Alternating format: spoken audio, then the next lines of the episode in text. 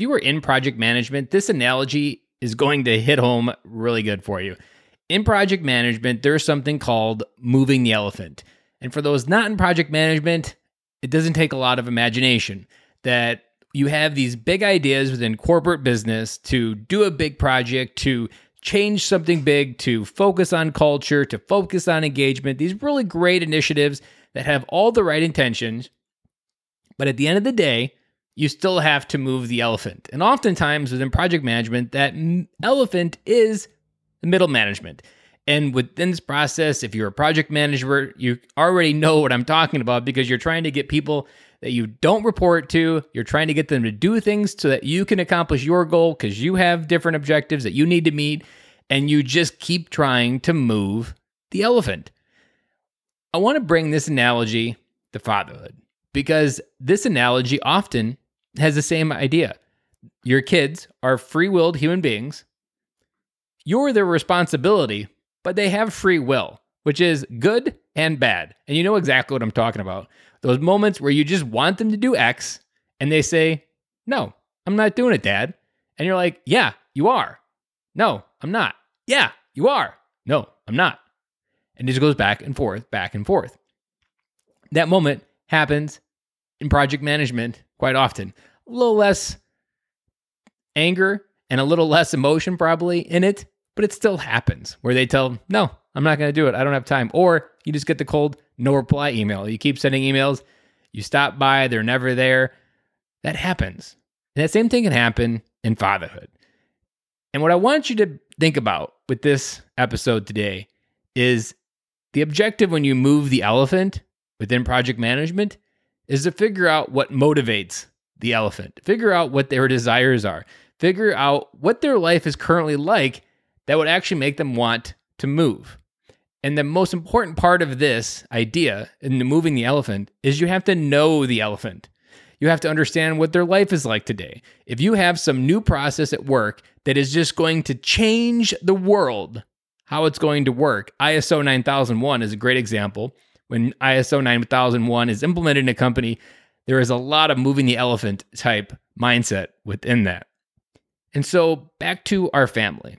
So, in order to move that elephant, you have to understand what they like doing, understand what they like doing with their time. Why would they want to change when what they perceive today is already working? And so, part of being a dad is showing up not to say, I have these great ideas of how the family is going to revolutionize how we're going to operate as a process. No, what I'm not telling you to do is take all of your processes that you have at work and apply them to your family. What I am telling you to do is go into your family with a little bit of curiosity and understand how are they doing it today and how can you join the conversation? How can you join the conversation of what they already do today as a free-willed human being? How can you enter their world? Because often what I find within kids, it's a lot easier than trying to move the elephant at home. Because when you enter their kids' world, with your imagination, you can help expand the boundaries. Oftentimes, kids are just limited to what they've experienced in life. There's very lim- limited database of information they have to recall when something happens. So when you enter their world, and whether it be playing or playing just imagination with them or something, those are opportunities for you to have a conversation, teach them something new, bring a new idea, or just take what they're doing and just make something even better. Some of the coolest things of being a dad is you can take something that they're already doing and just make it really cool. Sometimes this is like a fort, sometimes they're building a very simple chair fort out of the kitchen table chairs. And then you come along and you add all these different things. You add the sheets, you add all these different things, but you're entering their world. You're going and doing what they want to do. And while you do that, you're developing an understanding with them. And when they understand you, when they understand your motives, your motives aren't to try to stop them from doing what they love. Your motives are to try to help influence what they're doing to make it better. Just like in project management, someone doesn't come into your life at work just to screw with you. They come into your life to help you. They come into your life that they they come with the best of intentions. But often that's not what you're greeted with when someone comes into your life that says, I want to change it with this new process. I have this best software ever. It's going to increase production by 50%. Yeah, right. We're not going to be able to do that. That type of mindset is what holds us back at home. Because if we don't spend time getting connected with our kids, understanding how they do things, their processes. And if you extrapolate this to teenagers, they're developing their own world. Now, my kids aren't teenagers, but I can definitely empathize with what where is it going on for my own life.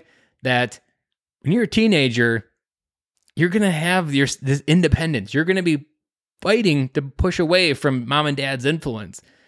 In those cases, it isn't about how you push the elephant into the direction that you want them to go.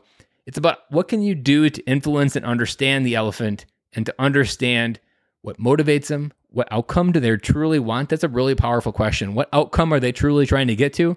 Because when you understand that what you do at work with project management, if you are in project management or have had ever had experience of it, either through someone trying to influence an idea on you or you're trying to influence an idea on them, either way, this example applies that what you do at work and how you approach it, right and wrong, both transpire at home. If you try to push the elephant in the direction you're trying to get them to go, oftentimes that could be into getting them into the car. It's not going to work. You got to figure out how to motivate them. You got to figure out how to respect their independence, just like you have to respect their independence at work. Same applies at home. So I hope this lesson brought something that you already are doing at work and gave a light of how it can be applied at home. I'll be back again with you tomorrow.